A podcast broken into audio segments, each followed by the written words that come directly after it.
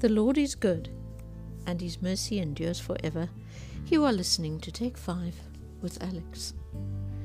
Psalm 138 Give thanks to the Lord, a psalm of David. I give you thanks, O Lord, with my whole heart. Before the gods I sing your praise. I bow down toward your holy temple and give thanks to your name for your steadfast love and your faithfulness. For you have exalted above all things your name and your word. On the day I called, you answered me. My strength of soul you increased.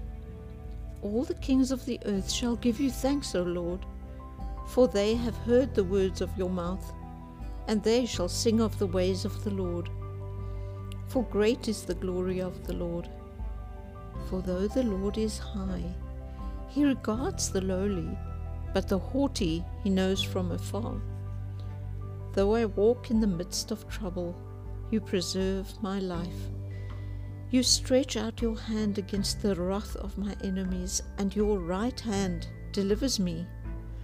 The Lord will fulfill his purpose for me. Your steadfast love, O Lord, endures forever. Do not forsake the work of your hands.